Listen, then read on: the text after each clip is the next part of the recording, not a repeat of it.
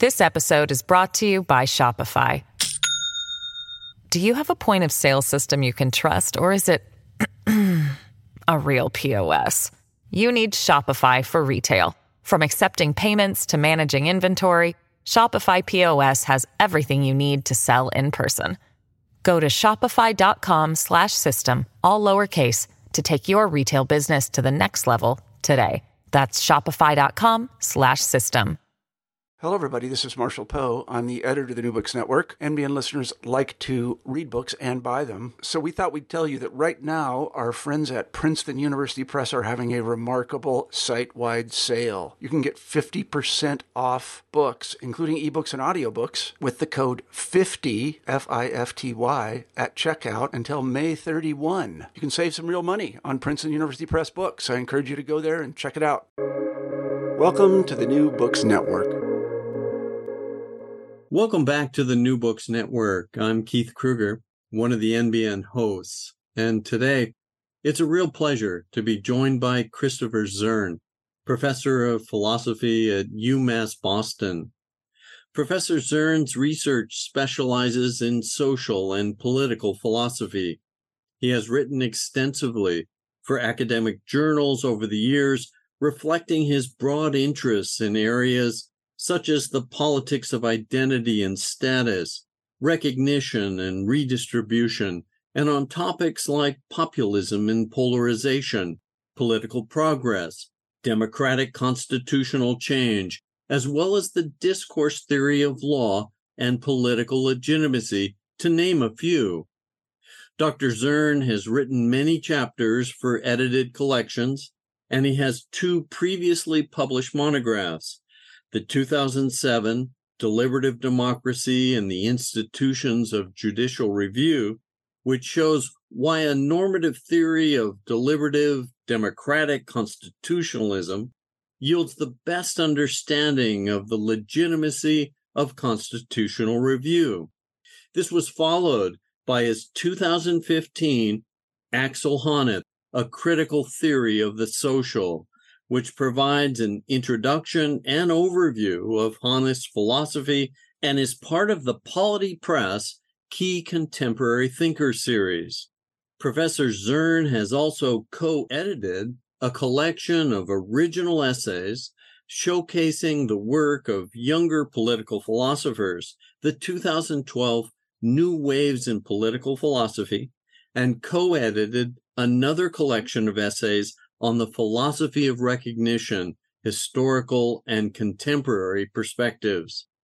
Today, though, Professor Zurn joins us to discuss his latest book, Splitsville, USA A Democratic Argument for Breaking Up the United States, published by Routledge in 2023. Professor Zurn, Chris, thanks so much for taking the time to talk with us today about your books your academic background and research interests. It's a it's a pleasure and an honor. Thank you so much, Keith, for inviting me to be on the New Books Network. I'm excited. Thanks, Chris. And before we dive into your latest book, I want to spend a few minutes uh, providing listeners with a bit of context about you as a professor and political philosopher.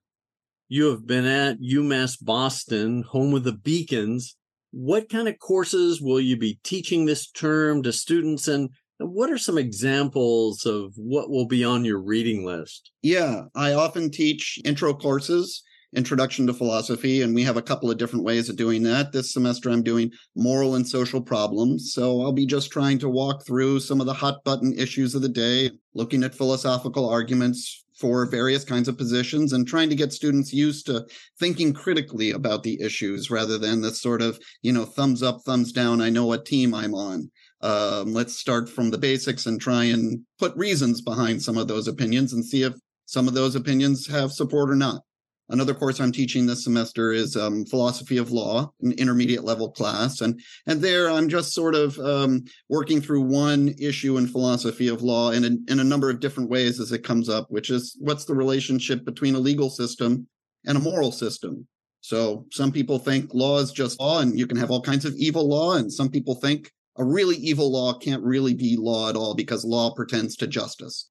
So we'll work through that. We start with uh, Sophocles' Antigone, and then we do a selection of classic readings from uh, Sir William Blackstone all the way up to um, contemporary issues in international law and how that same issue about the relationship between law and morality works out in international law. So that's that's what I'm teaching this semester. Yeah, and uh, sounds exciting from the student level for sure. Your dissertation uh, was titled "Competence and Context: uh, Conceptions of the Self in the Critical Social Theories of Jürgen Habermas and Charles Taylor. Can you share a bit about how you have drawn on this work over your academic career and the importance of your relationship with the Kantian critical theorist Thomas McCarthy? Yeah, so um, I haven't actually drawn on that dissertation. I really enjoyed doing it, but it was really a dissertation. A dissertation is sort of a masterwork on the way to getting your guild license so you can have your union card and be in academia. And it's it's it was a difficult dissertation. And I decided that I really couldn't do any kind of publishing with it. But I got interested in a set of thinkers, and that's a sort of tradition I came out of Frankfurt School critical social theory tradition, and in particular the work of Jürgen Habermas and uh, a little bit later, while I was doing graduate work, also Axel Honneth and Charles Taylor and Michel Foucault. And so that's the sort of tradition I came up in and was taught in. And so uh, I was lucky enough to go to Northwestern University uh, starting in, I think, 1990 or 91 or something like that. And at that point, Nancy Fraser was there and Tom McCarthy were there. And I ended up working with Tom, who was just, you know, I mean, you couldn't think of a better dissertation director. He was a mensch, a helpful person, extremely critical and um, stern when I needed sternness and criticality, and um, has been a mentor ever since. So, you know, Tom is sort of, I would say, the responsible, the most responsible person for bringing Habermas's uh, philosophical and sociological and social theoretical work to the English language. I mean, he was the translator of Habermas as well as a very important um, commentator and interlocutor with him, and still is. Even Habermas at 93 is still working away in philosophy. And I know, having spoken to Tom a few months ago, that he's still in correspondence with uh, Habermas. So I, I, I came up in an unbelievably fortunate graduate program at just the right time, and um, learned my political philosophy and my social philosophy at the feet of some of the best. Thanks for for sharing that. It's uh, interesting um, about the age and how how people keep going. It sounds like Habermas and Chomsky ought to get together at some point. You spent a year as a Humboldt Fellow in Frankfurt, where you were able to work on your first book. Uh, again, uh, deliberative democracy and the institutions of judicial review. Your host was the philosopher Axel Honneth. In the acknowledgments, uh, you note the generous and supportive environment he helped provide. And, and I quote, in particular, his remarkable interactive demeanor has nourished my broader intellectual interests and shown me what authentic intersubjectivity means in practice. Can you share a bit about your time in Frankfurt and some of the backstory of your opportunity to interact with the likes of Honneth and Habermas? Again, it goes back to graduate school. Uh, professor Habermas came for a couple of different years and was a guest professor at Northwestern. I had the opportunity to both be a teaching assistant for him and, you know, basically sit in on every seminar he gave as well. Um, and also Axel Honneth came a couple of different times to the States. And his book, um, The Struggle for Recognition, which is not his first book, but I would say it's the one that sort of established him and his particular um, research agenda and outlook on things. And that book was being translated by a fellow graduate student and friend of mine, Joel Anderson. And so I got to read that early on, and I it really resonated with me because it had a lot to do with the themes I was actually working on in my dissertation but I was already, you know, as they say, the only good dissertation is a done dissertation. And at some point, one has to stop doing research and just write the darn thing and get out of graduate school. I wasn't able to incorporate Honneth's work into my dissertation, but it was right up the alley of what I was working on. And so it became a sort of natural thing. And in fact, many of my early publications are precisely on uh, the sort of philosophy of recognition that Honneth um, was developing and in concert with and in contest with um, other people. So that was a lot of that was sort of one stream of my work. And the other stream of my work was very influenced by a book uh, that Habermas wrote on law and democracy that came out in English translation in the 90s. And I was very influenced by that. And so got much more interested in deliberative democracy. And in particular, I got interested and still am interested in what, what are the basic institutions by which we do politics? How do those basic institutions change things? Um, so I, am I'm, I'm interested in those kinds of questions. I, I think really courtesy of Habermas, because I didn't think I was interested in those questions when I went into graduate school and got interested in them then. That's interesting. And you're referring to uh, between facts and norms. Do you uh, Correct. Do, do you assign that? Uh, or I have taught that? that? So I was um, at University of Kentucky for 10 years and that has a graduate program. And so I would regularly teach graduate seminars doing either a survey of Habermas or, you know, between facts and norms and other work in deliberative democracy. I assign small parts of that to some of my upper level uh, work at UMass Boston. One of my favorite courses is just on, I think it's called Ideas of Constitutional Democracy. And so there it's a sort of theoretical plus a little bit of comparative work that I ask the students to do to actually look at constitutional arrangements in other countries. Um, and it just trying to broaden their horizon some. And so I do read, I have some readings from Habermas in that section as well as a lot of other stuff. Yeah. Sure. Good stuff. It's not mm-hmm. easy reading, I should say. It's it's German. and it, it has a kind of style that's forbidding to students and becoming ever more so. well, um, William Rehg, I think, uh, did the translation for that. But even in English, it's it's a tome to uh, yeah bill did a fantastic job with that. Um, it was really a labor of love and he's he's another northwestern student of tom mccarthy's and he really did a tremendous job. It's probably i think the best translated of at least habermas's big books.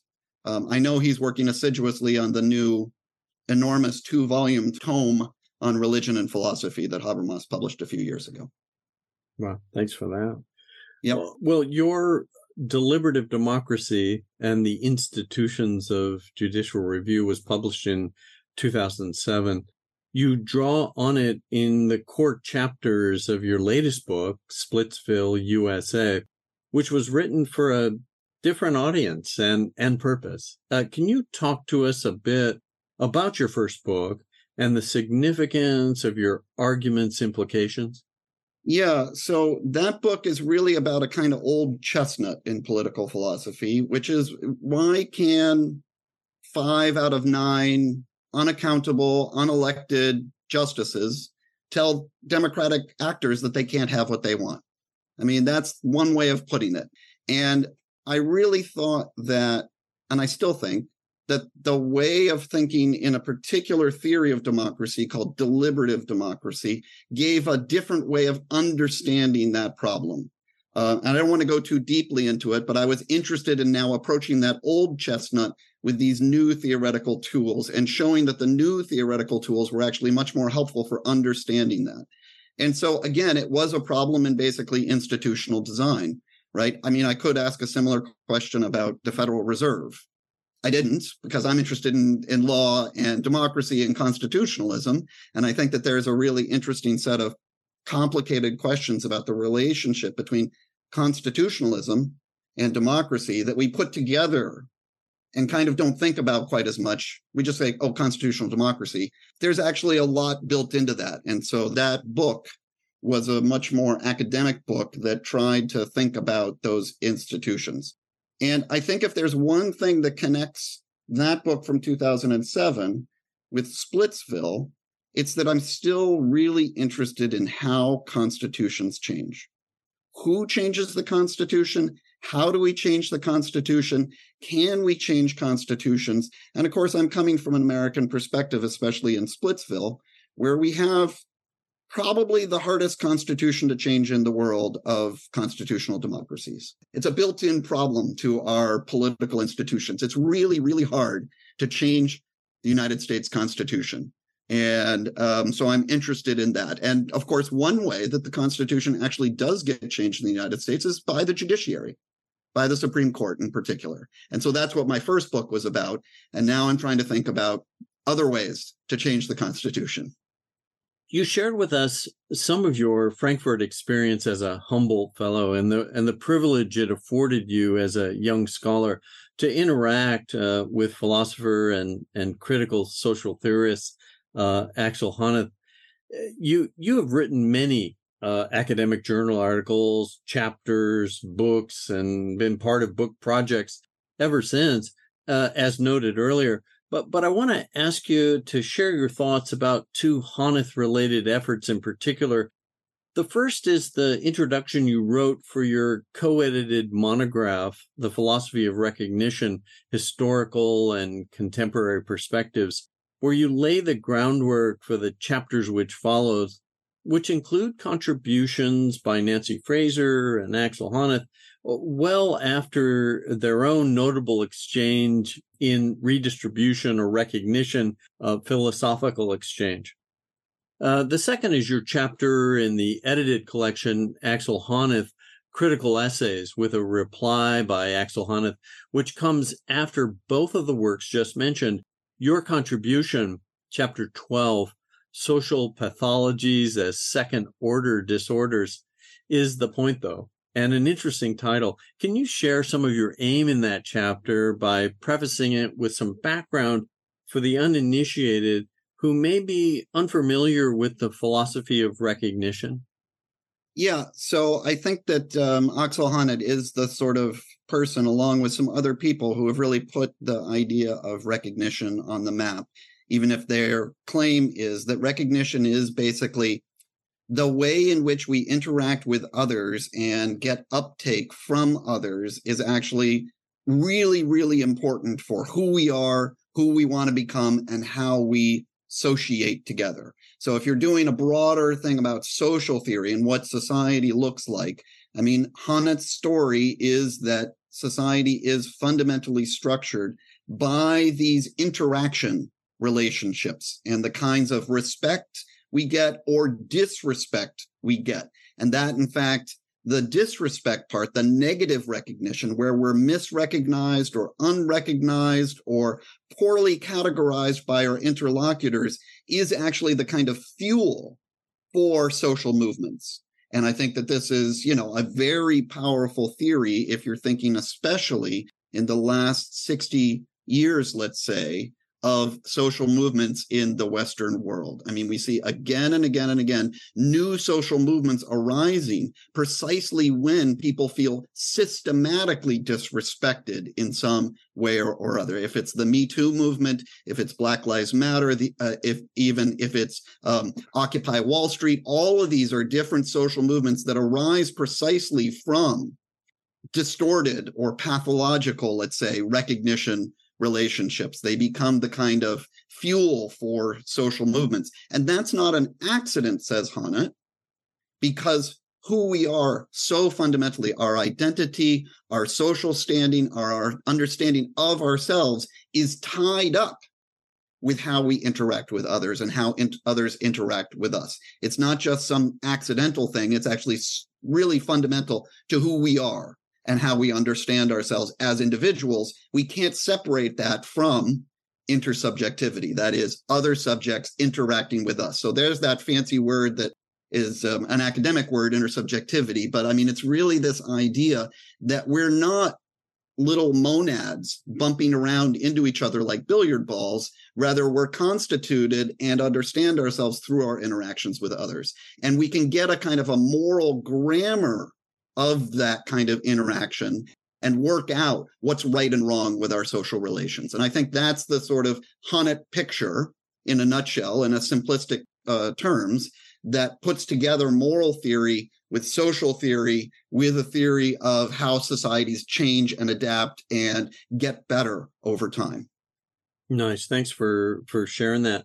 Do do you feel like the Fraser Honneth philosophical exchange uh, still resonates for you today? Uh, it's hard to say it doesn't. I mean, um, there's a way in which their actual exchange was a little bit of talking past each other. And some of us, you know, underworkers under them have tried to get them to talk more to each other.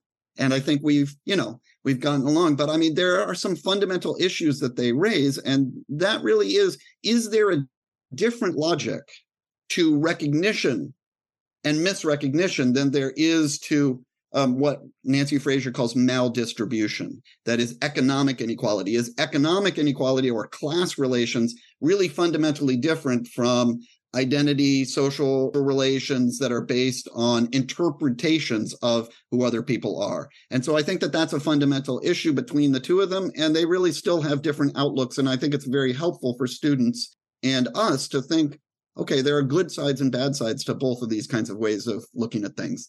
And I think a lot of my underworking stuff in that debate is precisely saying, well, there's a point over there you missed, and there's a point over here you missed. And there are some things you have to make some really basic social theoretical decisions about. Do, do you feel like that, uh, as you characterized it at the beginning, talking past each other, do, do you feel like that's the case? Do people feel, or do you feel uh, that that's also the case with, say, Rawls Habermas or Rawls Sandel uh, kind of thing?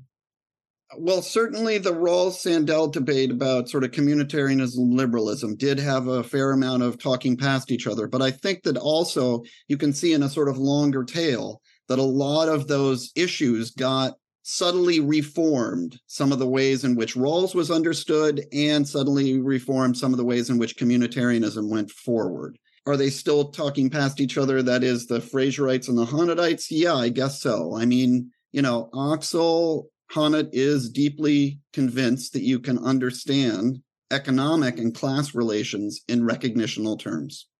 And Fraser, frankly, uh, in the tradition of Max Weber, thinks that this is just a different uh, a different ordering of society that there are different orderings knocking up against one another and these things come out in politics all the time right i mean uh, in American politics in just an ordinary way, right? I mean, what was uh, Clinton's advisor, Bill Clinton, when he was president? His advisor kept saying, um, "It's the economy, stupid." Right? It's all about the economy, and people say, "No, no, no! It's all about identity resentments," and we're fighting that out in each of our political parties in the United States, on the Democratic side and on the Republican side, right now. Right? Should the Republican Party be about deregulating business, or should it be about prosecuting certain kinds of resentments of coastal elites. That mm-hmm. looks like a kind of class versus identity conflict. And the same in the Democratic Party. Should we be worried about, you know, making sure that everybody's identity is taken into account and is given uh, appropriate respect and recognition? Or should we be concerned about making sure manufacturing comes back to the United States? Right. I mean, in both parties, you have that kind of a split. So there's a nice way in which the Fraser Honneth debate at a very high level really articulates something that's pretty fundamental with our everyday politics. Nice. Thanks for sharing that. I was thinking Rawls Habermas also had a. I think we, we on the Rawls Habermas thing, you couldn't do better right now. Um, uh, Gordon Finlayson has a really nice book on the Rawls Habermas debate that I think is worth reading for anybody who's interested in it. I think that Rawls and Habermas, at the end of the day, their dispute is, as Habermas characterized it, a family dispute. That is, they're in the same broad framework of thinkers. Habermas has a more democratic outlook, and Rawls has a more classical liberal rights first outlook. I mean, I just, you know, there's a difference there, but there's a family relationship because they're both coming at it from liberal constitutional democracy and trying to understand why that's a legitimate form of government and perhaps the only legitimate form of government. What exactly that means, they disagree about a little bit, but it's a family dispute and not a nasty family dispute. That is, uh, uh, you know, one of those you say potato, I say potato disputes. That's a that's a good way to put it. So thanks, Chris, for uh, sharing some of your earlier scholarship, some themes, uh, intentions, and thoughts. Let's move on and look at your your latest book. From what I understand, you finished it in the summer of 2022 and again yep. it's it's called splitsville usa a democratic argument for breaking up the united states.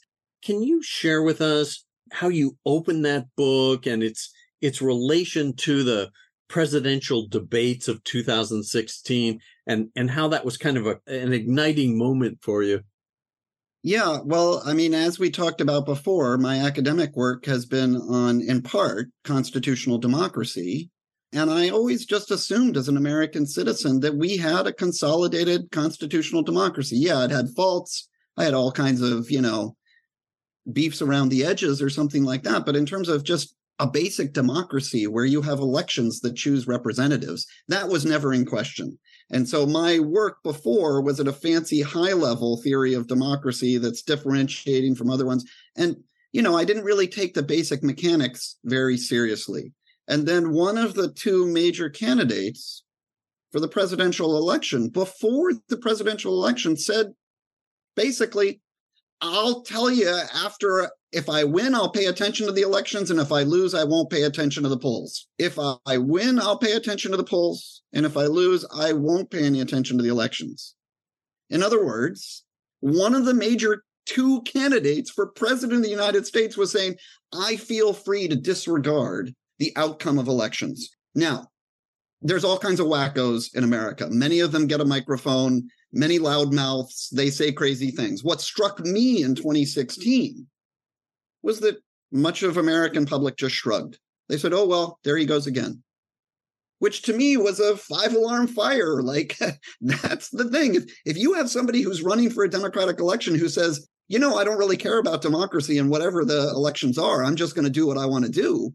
You don't elect that person or you don't make them a serious candidate. And the rest of the country would be like, oh my gosh, something major is happening. But the rest of the country just kind of shrugged.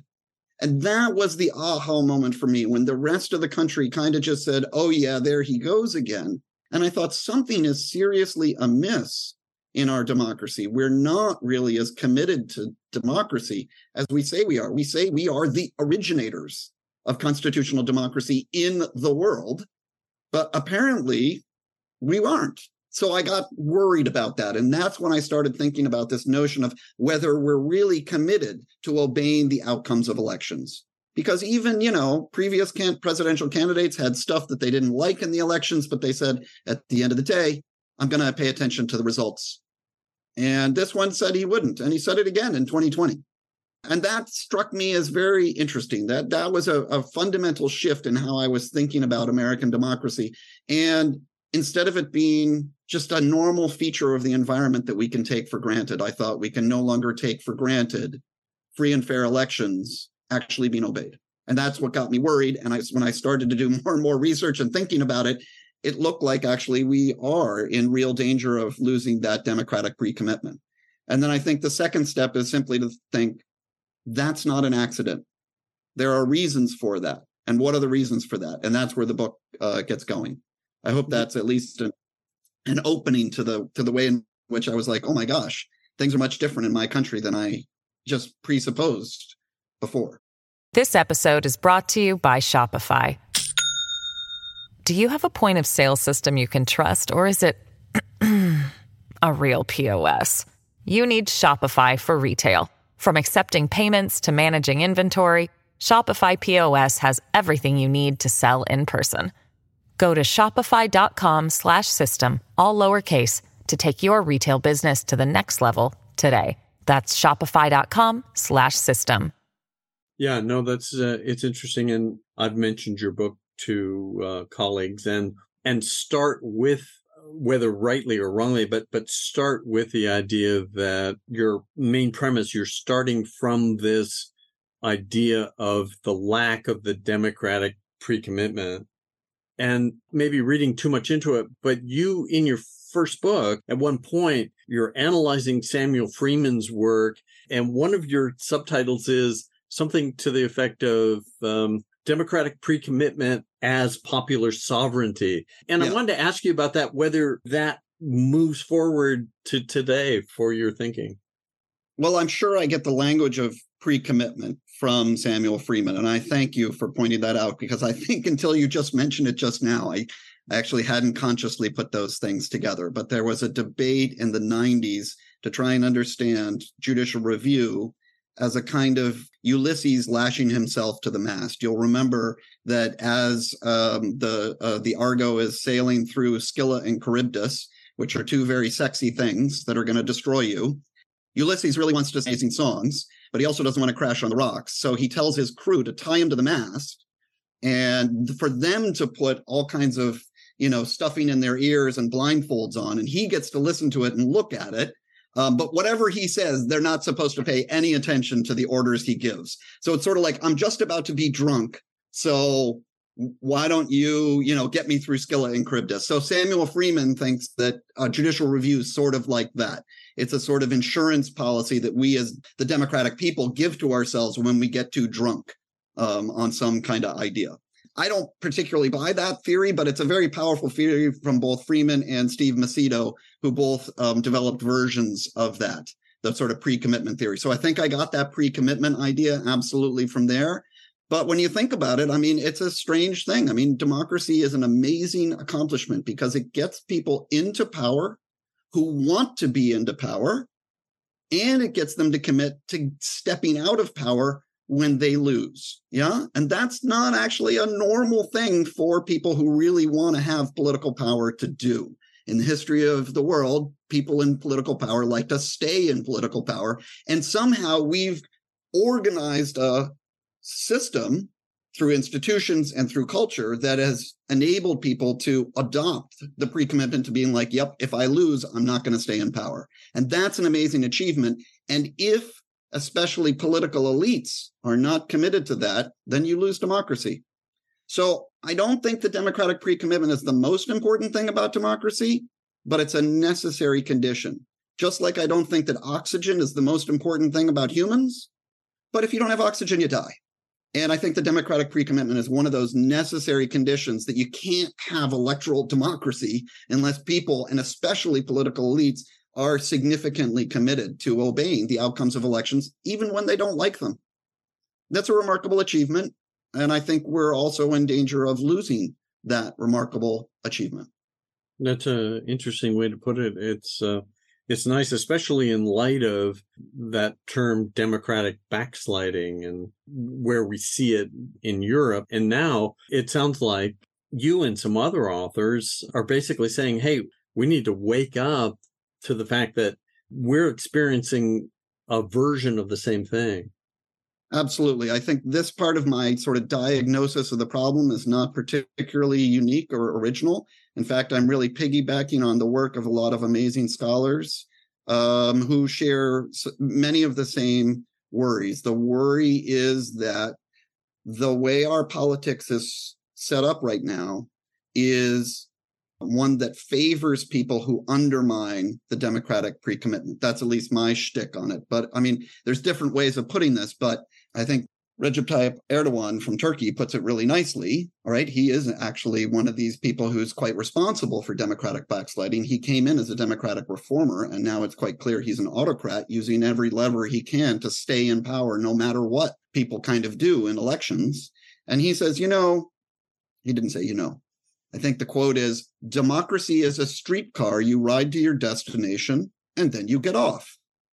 So my question is, why is that backsliding happening? And I guess then my story is, my particular diagnosis is that our institutions actually incentivize politicians to get and keep power without majority or supermajority support, or put it another way, to have only minority support and yet be able to retain the levers of power. So our institutions create the incentives for, as it were, democratic backsliders to get into office and continue democratic backsliding. One of the things they continue to do is to undermine their commitment to democracy itself.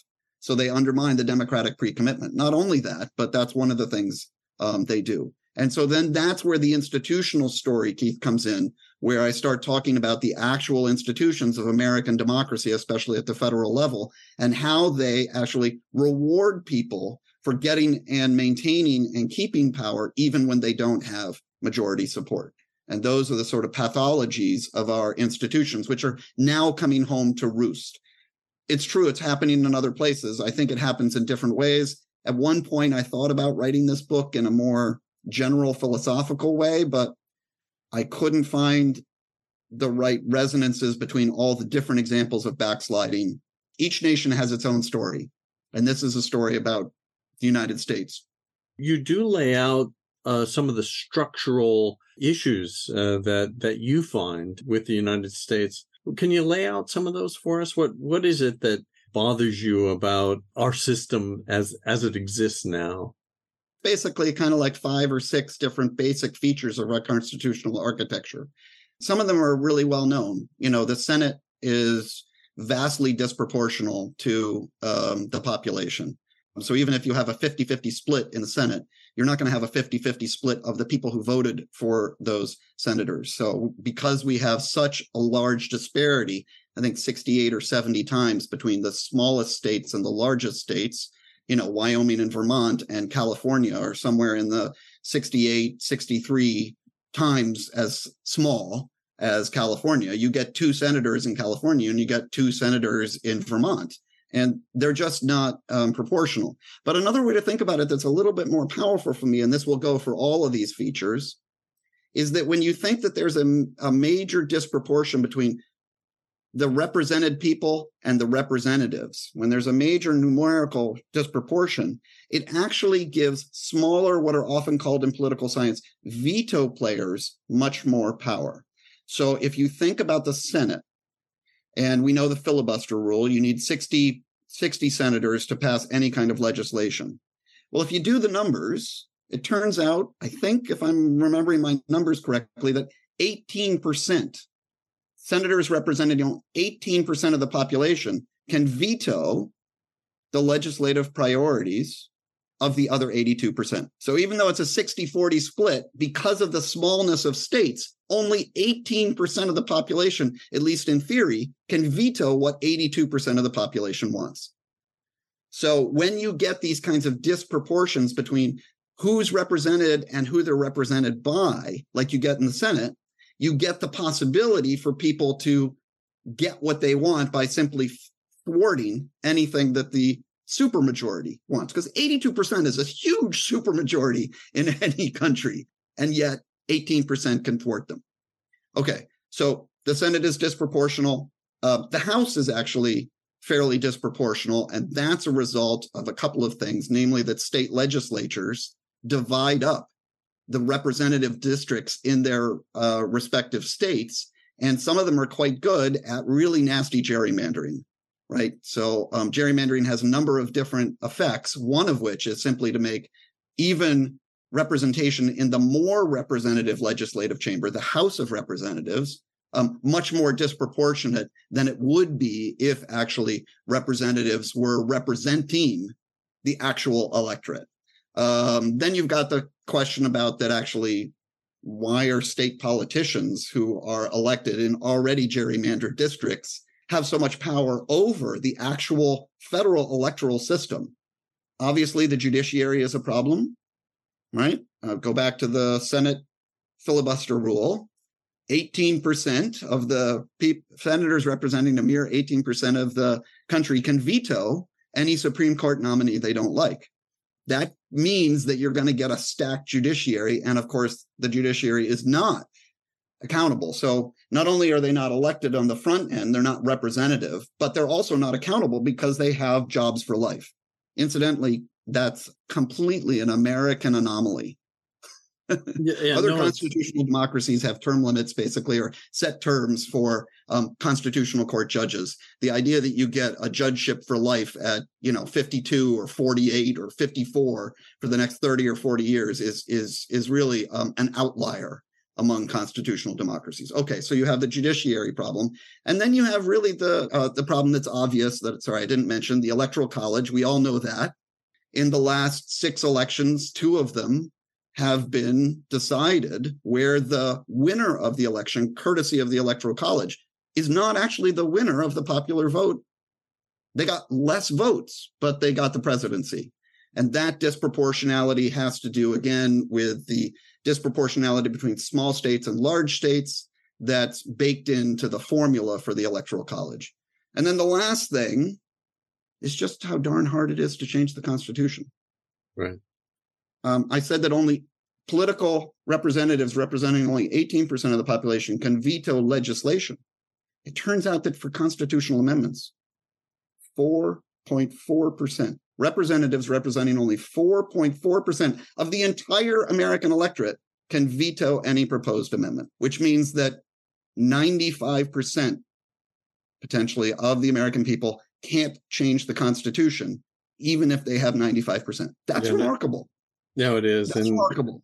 And it gives a very strong incentive for people to use those powers to get what they want and to maintain power, even with the kind of minority power they have, because they have an awful lot of minority power. yeah, it's interesting that the uh, supportive of your argument is that the ERA amendments, it's still unratified. Also, the balanced budget amendment, Keith, both of those were supported by supermajorities for long periods of time, and neither of them had a chance in heck of getting. Well, the ERA was close, I should say. The ERA was close. The balanced budget amendment, I mean, I'm not a fan. I mean, I don't care what the substance is. I'm not a fan of the balanced budget amendment, but, you know, given the numbers that were supportive of it, it really should have had a much better chance, and it never even got out of the proposal stage. Well, you mentioned, you know, the gerrymandering, and I shared with you that this American Life episode that talked a little bit about the Ohio um, redistricting commission. And it's Yeah. just, uh, it's an amazing story in and of itself about how the maps were drawn. And the only, and one of the reasons I brought it up was because as part of your book, as you work your way through, you uh, you were talking uh, there uh, we were talking about the structural defects. You were really talking about diagnosis but then you move on to prescription and Yep. and then you also provide some alternatives and i think by chapter 5 hey you're mapping this out. You're giving us some possibilities for how the country could look if in fact we were to have a some sort of disillusion it's probably a good time to talk a little bit about the difference between Civil War secession and Yep. disillusion. What's going on there? Yeah, so um, secession is um, a really freighted word in the American context. And of course, that has to do with the Civil War. It's helpful, however, to remember that what we call the American Revolution was actually also a secessionary war. The colonists fought to unilaterally secede from the Empire of Great Britain. And they won that. And so we call it the American Revolution, but it's really the American secession from Great Britain, right? And then we had the Civil War, and the Confederate States of America fought to secede unilaterally. And here the unilateral is important, right? To say, we're going to get rid of you, we're going to separate off from you no matter what you say. And of course, Lincoln said, uh, no, I think actually we're going to go to war. And so we had the American Civil War, and that was a secessionary war. And it's true that throughout, especially the history of nation state formation and um, separation and agglomeration and dispersal that you get over the last three or four hundred years of nation states being around, a lot of secessions are fought through civil wars.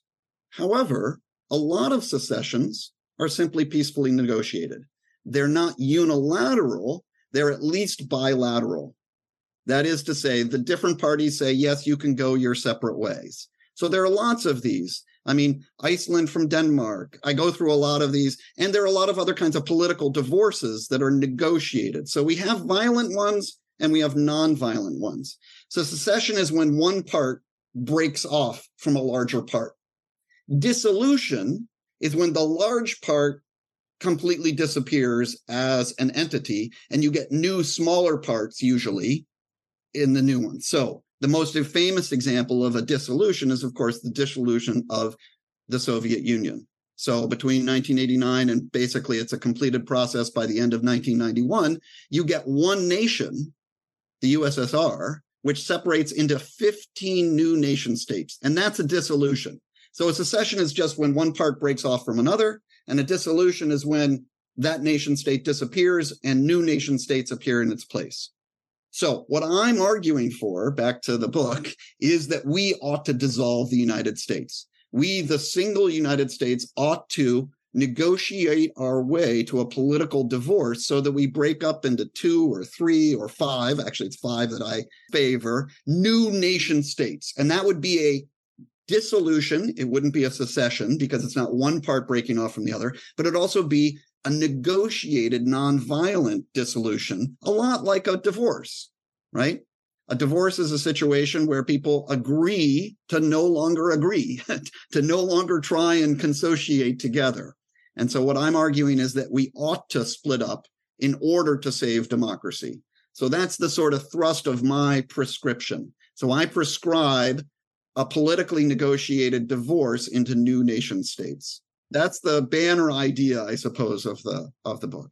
Sure, it's a good analogy. Uh, this idea of disillusion due to uh, um, irreconcilable um, differences. There you go. It, that's it. So, what's the pushback on that then? That that, that there uh, here's two possible problems, and and I think you you uh, you do deal with this. Um, you've got and and you bring her up. It's um, uh, Barbara Water or Walter. W- Walter, yeah, uh, talks about the predatory nature of the Republican Party, and, and I think you combine that with our high propensity for gun ownership.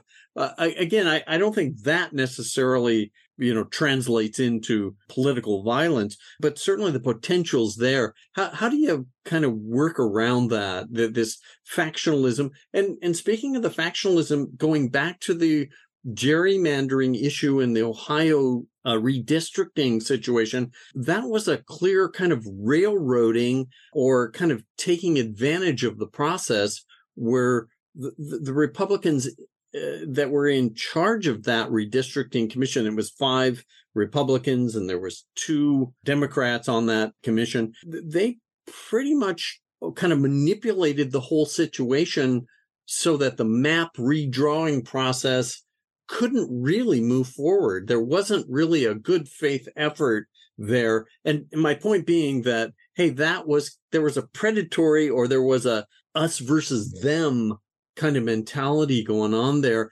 And, and then combining that with the gun ownership thing concerns me a little bit uh, in terms of people people disagreeing about borders and and all that kind of stuff. Right. So let me try and just speak to it's a couple of different issues here. Um, one is about violence, and the other is about how you set new rules. So let me take the violence issue first you mentioned Barbara Walter, and she wrote a terrific book, which I really highly recommend, called I believe it's How Civil Wars Start, and I think it has some more subtitle there. She is a comparativist. She's looked at big data from different countries all over the world, basically since World War II, and tried to. She and a whole bunch of researchers who were in a a government funded research group tried to isolate which factors actually are positive um, indicators are highly correlated with the incidence and maintenance of civil violence of various kinds. And um, there's a longer story here, but the most interesting part is there's really only two major causal factors that they were able to identify. They started with a list of 65 or 75 different possible variables, and you can fill in all, all the things you think of why people go to civil war. And it's basically only twofold. One, if a country is changing from either a stable democracy or a stable autocracy to some kind of a mixed regime in the middle where it looks a little funny, it's called an anocracy. That's what the political scientists call it. But you can just think of it as not a tyranny and not a democracy either. It's somewhere in the middle. Turkey's a good example, for instance, of an anocracy. If a country is moving from one of the two poles into this unstable region, the possibility of civil war goes up a great deal. The second factor is what they call factionalization. And this is when people think that the organization of conflict is a zero sum game. Whereas if my team wins, your team has to lose. If your team wins, I automatically lose. And my faction has a very strong identity component that is a religious identity, a racial identity, an ethnic identity, a linguistic identity, something like that, or some combination of those. If you get factionalization plus anocracy, then you have a very much higher likelihood of civil violence leading into civil war. And Barbara Walters' um, story in that book is basically that the United States is getting to be more and more a factionalized anocracy. That is, we're seeing political conflict, not in ordinary political conflict, like I want to drive on the right side of the road and you want to drive on the left side of the road, and we need to figure out which side of the road we're going to go. And so we're going to do our political trading and we're going to figure out a solution and then we're going to abide by it. That's ordinary political conflict.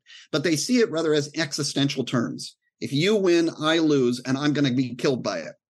That's what I mean by existential, right? If It's somehow really fundamental to who I am, and maybe it's going to exterminate me in some sense if you win. If you see political conflict like that, which I think we see a little bit more in the United States, and if your country is backsliding from democracy to something weird in the middle, which I think we are, you have a heightened probability for violence. So back to the violence issue. Wait a minute, you ask. Zurn, you want us to split up and everybody's got guns. It's going to be a violent bloodbath. And the first thing I want to say is we need to compare the baseline. We already have a lot of not just violence, but politically specific violence.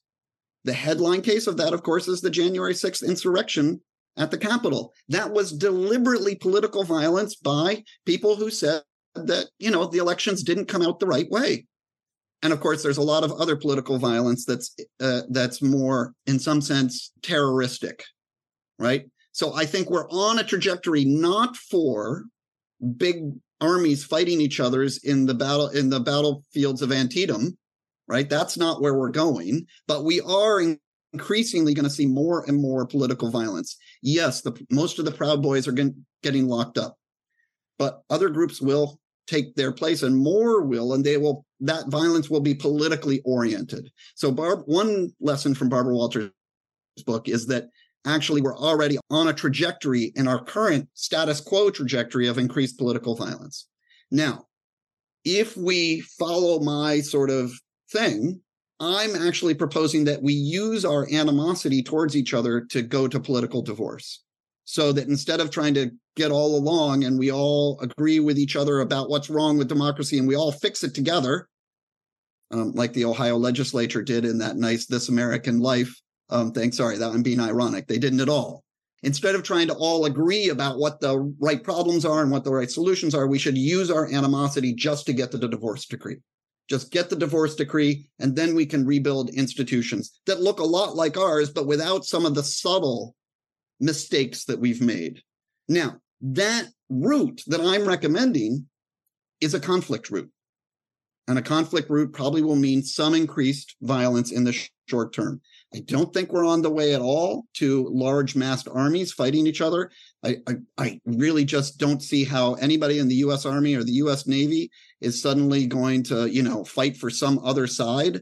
That's just, you know, that's one of the most professional, well regulated, constitutionally ordered uh, institutions in our entire society. I don't see that the military is going to be going along with some kind of mass violence, mass organized two militaries fighting each other out. We might have some increased violence in the short term, but what are the main causal factors for political violence? Backsliding away from democracy and factionalization. If we can get to starting to talk about divorce, it no longer seems hopeless for people to engage in politics. If we can say, look, you in the Northeast go your way, and we in the West will go our way. You in the Southeast will go your way, and we in the West will go our way, right? Texas will go its way, and Ohio will go its way. If we can start getting that, there's less incentive for political violence. So, actually, weirdly, paradoxically, it might seem to an objector to my thing. I actually think that Splitsville the attempt to split up the United States will actually be a somewhat of a pressure relief valve in the short term. And for sure in the long term, it should deal with the two main problems we have that lead to the increased propensity for civil violence backsliding to anocracy and factionalization. Because people hopefully will have institutions where they can process their disagreements productively but in addition to that, right, and you write about this, there's some r- real need for rule changes. Uh, the the rules of the game uh, have to be renegotiated. Is, yes. is that before or after the divorce? Do you do that after the divorce then? It's after the divorce. That's exactly right. So I can imagine, let's say that there's five nations. I can imagine a more traditionalist nation simply saying, we're going to paste and copy and paste the United States Constitution exactly as it was originally written, whatever that means. I guess that also means with the amendments, but you know, keeping in the stuff about the fugitive slave clause and stuff like that, and the three fifths clause, I guess. I don't know. But you could see them just saying, we're just doing America truly authentically, right? Other nations will take that opportunity to say, yeah, let's do something a lot like the American Constitution. But you know what? The American Constitution was written by people who were doing it for the first time. We now have 240 years of evidence about what works and what doesn't work. And a lot of these rule things are kind of subtle. Yeah. So we're not going to do things like give elected representatives the power to draw their own political districts. That's just something you shouldn't do. We're not going to do that. I could see one nation doing that because they would just cut and paste the exact American Constitution. I could see some other ones not doing that. Right. And now, once you, that would be exactly as you said, post divorce decree, because all the divorce decree says is this is where the borders are and we're splitting up the assets this way. Right. Then there would mm-hmm. have to be a process of new constitution writing or at least new constitution adapting, even if you're just cutting and pasting the old one. You got to say, yes, we are hereby affirmatively, we, the people of this new nation of, let's say, the Southeast, are hereby affirmatively putting our thumbprint on the old Constitution, and now we've got the new Constitution. So it seems to me that the divorce decree, after the divorce decree, gives you a perfect opportunity to do what I call the constitutional reboots. And they don't have to be that extensive, but they probably have to do things like protect against any representative chamber where you have 68 to 1 differential in representation. It'd probably do stuff like do away with the electoral college. It's not doing any work. States aren't represented in the electoral college. I mean, we gave away that when we passed direct election of the senators and you know, it's not giving any greater representation. We do it like every constitutional democracy does. If you have an elected president rather than a prime minister, it's popular vote. So some things would be just easy little changes that would get us out of these deep sort of ratchets we're stuck under. We're stuck under a one way ratchet that's made it possible, but we don't have the ability to get out of it, just like the Ohio Republicans, uh, sorry, the Ohio Democrats weren't able to overcome the numerical disproportion that gerrymandering had delivered to the Republicans when the Republicans were trying to rewrite the rules. Actually, what they did is they just wrote the same rules again. That was the nice thing in the episode. Five times, despite the court saying that's unconstitutional, they just said, okay, but we're doing it again. Yeah, no, uh, the uh, yeah, the audacity, as uh, I think one of the uh, people interviewed described it, is uh, is just amazing. It's something that people should listen to. I think. Um, Sorry, I just plugged David Pepper's book, politician from Ohio, but his book is really terrific on how that you know really wonky, boring stuff about districting actually makes a big difference. Yeah, no, you and you probably just said this laboratories of autocracy, right? Correct. Ira Glass opens the episode either mentioning him or talking yeah. to him. Yeah, correct. Uh, yeah, so good, good point there. But you also, I, I think, I don't know if you re- you reference Hirschman and or not, but but there's this kind of mm-hmm. exit voice and loyalty moment after the breakup or after the divorce. People in the different nations need to be able to to move on or or change nations. Well why is that a key provision in in your thinking yeah that's a i'm really glad you brought that up because i tried to write this book in a way that the commitments you'd have to take on in order to buy my argument are very minimal all you got to be sort of committed to is representative democracy if you're committed to basic, ordinary representative democracy, you know, we vote for politicians and the winners are our politicians and the losers aren't. And then we have more elections for them again. And we can throw the bums out or we can keep the bums, right? I mean, that's all. If you're just committed to that, you ought to buy into Splitsville. However, there's a real worry about splitting up the nation. And that might be, you might call that the oppression worry you might worry that certain people end up in a nation that's actually not just accidentally nasty to some people, but in some sense dedicated to the persecution of some people. I just think, you know, American history and world Western history is, especially in the 20th century, is filled with these kinds of episodes. It's it's not out of the ball game to think that a new nation might, for instance, find an internal enemy and really go to town on persecuting those internal enemies. I'm not going to go into more detail. I think you can all fill in your own, you know, ideological versions of this, but we see it happening in America right now. And we could imagine that one new nation might be really kind of tyrannical. I mean, just straightforward oppressive of an unfavored minority population. And so I thought, well, here I have to build in one more little thing. You're not only committed to representative democracy, but you're also committed to anti oppression. And the way to deal with that, it seems to me, is to guarantee in the divorce decree that current residents of the United States can move to any of the new nations and probably for a couple of generations, maybe two, three. So it would be just a guaranteed right in the declaration that you would have both emigration rights, the rights to leave the place that is now a new nation, and the right to get into any of the other nations that were previously part of the United States right? So you can move. Just like we can move now. We basically have guaranteed emigration and immigration rights across state borders now. I mean, I could get up and move from Massachusetts to Oregon if I wanted. It wouldn't be a problem. I could move um, to Alabama if I wanted. I could just get in my car and move, right? It's a new residency. So you got to have that guaranteed for a couple of generations. That's the anti oppression thing. But that means, and here's where your question came in that means you can do a lot of sort of foot voting, right? That puts a certain kind of democratic pressure on the new nations to be half decent and have half decent constitutions. Because if they have junky constitutions, much of their population is going to leave. And much of the most productive members of their population is also going to leave. Now, it doesn't solve everything, right? It's a it's an old idea from the social contract tradition and the critique of the social contract tradition. It takes money and resources to move, right?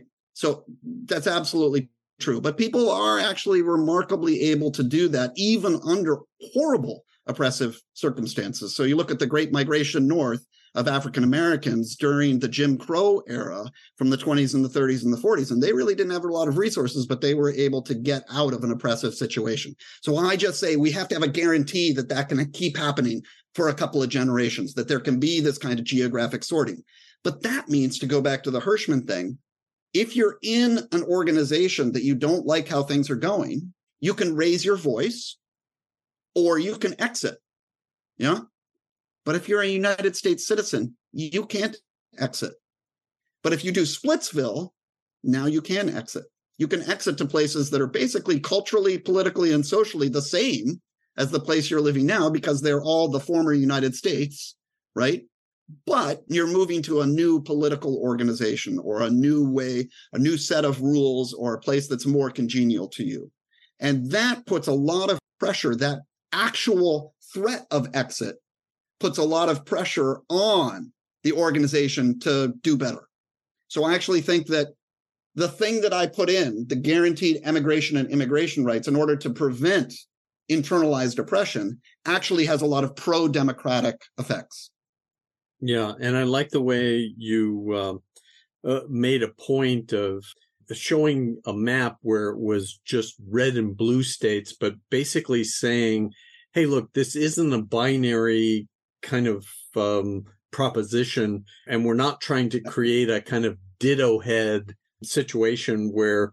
those people who believe in these political values go in this nation and and these guys go over here uh, that obviates the whole idea of politics as social interaction and intersubjectivity i guess is but but what i wanted to also bring up if i so, could just so, follow up yeah go yeah go ahead on yeah. that that's a really important point and i i think often when I, people hear this proposal they think it's like let's just all get together with our team but politics is about stuff we disagree about but we need to agree on that's what politics is. It's when we disagree that we need politics. So we're never going to have a politics where we all agree. That's not politics. We don't do the stuff that we all agree about, right? Uh, we don't we don't bring that to the legislative session. The stuff we all agree about is just we we don't need politics for that because we don't need law, we don't need organization. We already do that stuff all together anyway. So that politics is about stuff we disagree about. So my proposal is not to be ditto head kumbaya all red people or all blue people. We're always going to have politics. We're always going to have disagreements as on blue team or red team or purple team or green polka dotted team. We're going to have disagreements and politics is the way we do that without killing each other. War is the way we do that killing each other. Politics is the way we do that not killing each other. So my proposal is not to get rid of politics but it's to make the machinery of politics work so that we can actually have democratic politics. So I just wanted to hammer that home that you brought up, Keith. I really appreciate that because it is an important thing. This is not a proposal for creating um, ditto head nations where we all think alike. It's rather a proposal for getting our political machinery to work so that we can do good democratic politics. Yeah, nice. No, it's a good it's a good point and just one more way to break free of the the kind of binaries that we seem locked into the two party system being uh, just just one of them. And and you talk about this in terms of changing the rules that uh, would allow for the possibility of um, multiple parties and, and, and in terms of alternatives. And so you you have this setup. It's nice in in the book where as we talked about you diagnose the problem you prescribe a, a remedy, and then you also point out some alternative remedies and also show where their shortcomings uh, lie. And, and so people have a, can kind of look and choose and, and, and, and put Splitsville in perspective. I think that's a, it's a nice touch. And also I think it's nice the way you, as we talked a little bit about, hey your first book and and your other work is very academic. It's thick and it's uh, it requires a lot of you, you got to know you got to have some background. So this latest book is is a genre change. It's an audience change. It's a purpose change. But i like the way you the way you did the structure. So you've got that diagnosis prescription alternatives to the prescription. But then within the chapters themselves you've got your notes at the end but also then you've got a separate bibliography for each chapter. So it keeps it all kind of condensed and simplified within the chapters themselves. Anyways, I wanted to get to after the alternatives, you bring up the preamble. seems like it's key to the whole bigger problem. And that is this idea that the red guys have a certain set of values and the blue guys have a different set of values. And you've kind of marched us back to your spot, which is the Constitution, which is kind of the connecting thread through your work. And then you've put the preamble up there and then kind of laid this out and worked from it. What, what were you on about there with that?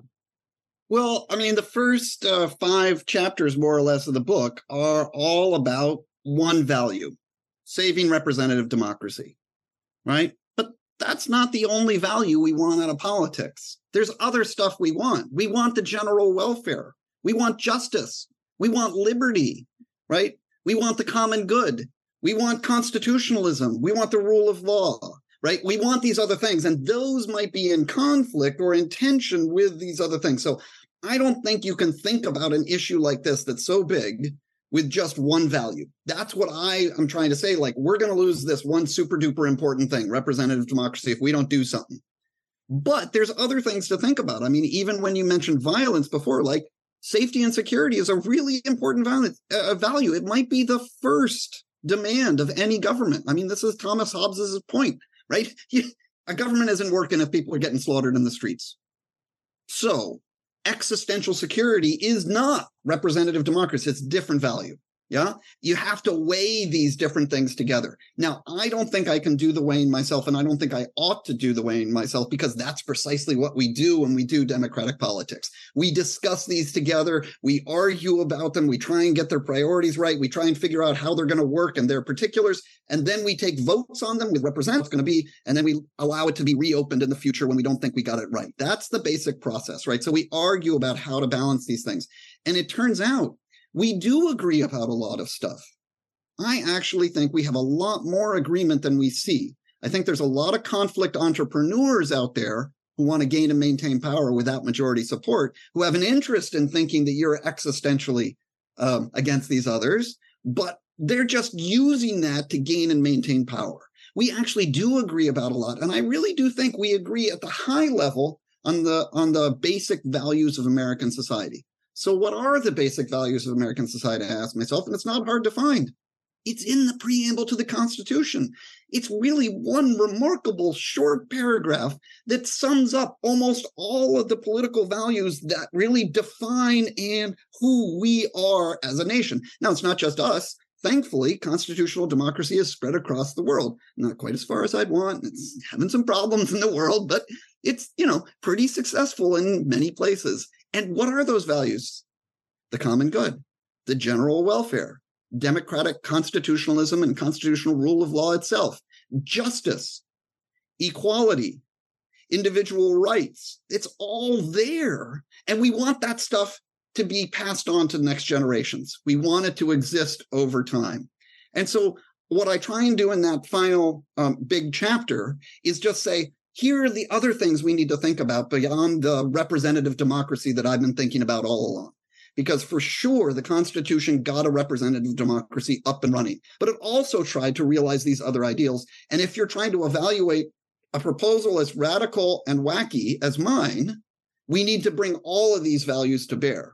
It may be I'm wrong about the trajectory of violence that I discussed earlier.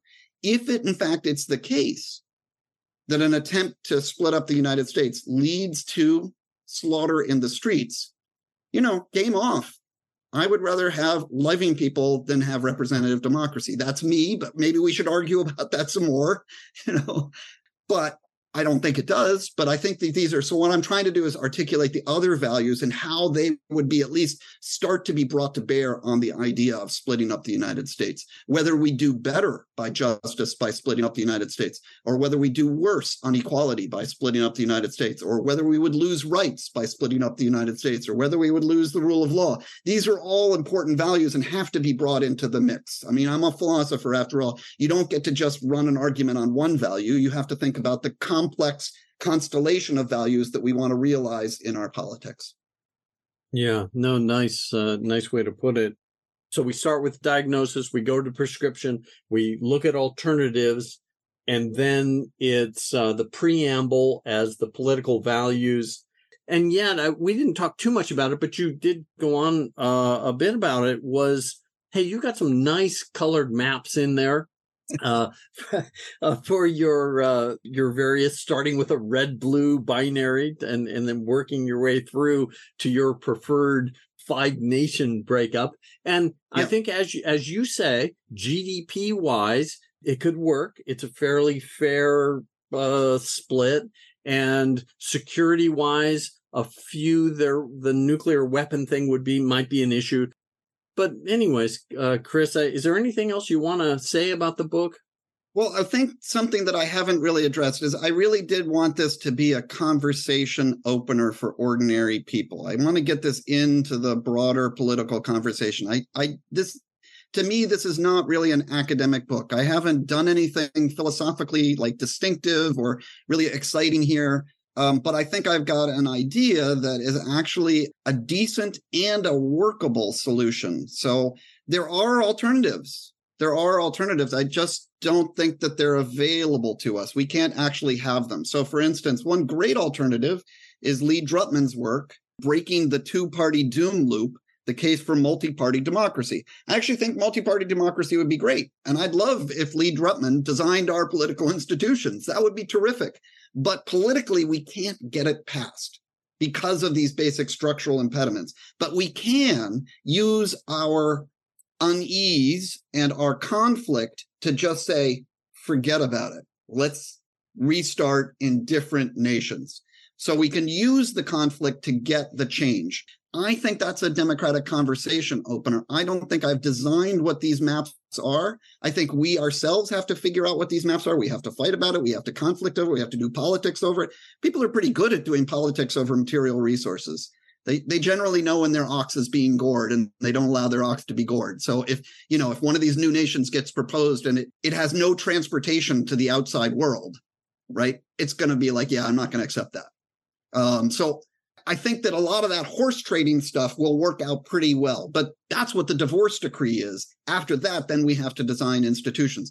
But i'm not a designer of institutions and i'm certainly not a designer of nations I'm just another participant. So I tried to write this book in a way that non academics could understand. I'm using academic literature, but I'm mostly just introducing it to people in a kind of simplified way. And it was really hard to write that way. I'm not a natural writer that way. And I got a lot of help from an amazing editor, Susan Watt, who I worked with for like three or four months, cutting out a lot of my academic, um, well, BS and um, flotsam and jetsam and you know getting rid of that stuff and trying to make it more simple and straightforward.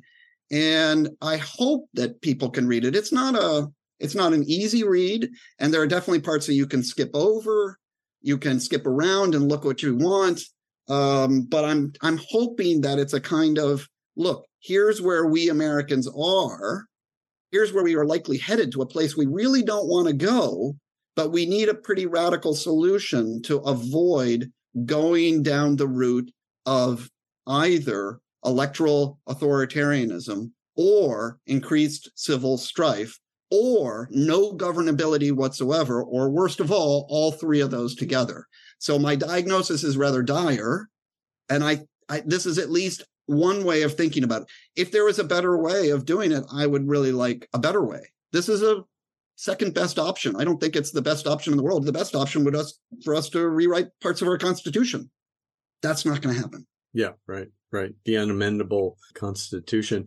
You also uh, uh, have that good part early on where you say, I think maybe um, must be chapter one, where you say, "Hey, well, if you think like a philosopher." And you basically lay it out A through H or something, and you in terms of all your premises and uh, kind of as a as a last question for you, do you have any input like your first book, well reviewed and well received? Have you had any input from Splitsville? I haven't gotten any formal input back from it, but there will be a panel on my book with some people in a couple of months, and I'm hoping that it gets some reviews. I didn't know how the book publishing world works outside of academic publishing before I did all of these. So I haven't done all the steps I should have. And I don't have a social media presence to go pick fights on um, Twitter like that would you know drive traffic to it so um, things like the new books network are really crucial to try and get the ideas out there to a few more people you know i'd be happy if some people got some uptake on it um, eventually these things are slow and i'm trying to keep my uh, my spirits up and i'm you know i'm i'm looking forward to um, some more formal challenges to it and things like that. And i would love to see some reviews of it especially ones that say um, this is awful and this is the worst thing ever. And then they told me exactly why it's awful because that's what us philosophers like.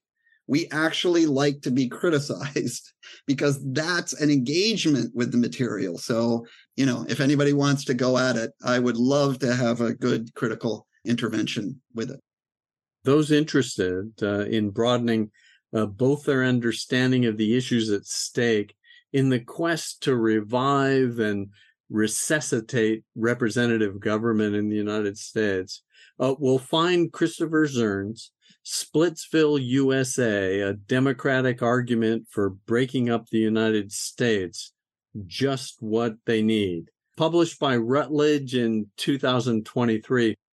Professor Christopher Zurn, thank you again for sharing your insights and thoughts about so many things that matter to us today, most notably uh, your latest book, As Beacon uh, for the Politically Engaged, essentially a starting point for considering a more democratic version of the American experiment. Keith Kruger, thank you very much. It's very kind and really an enjoyable, great interview. Thank you.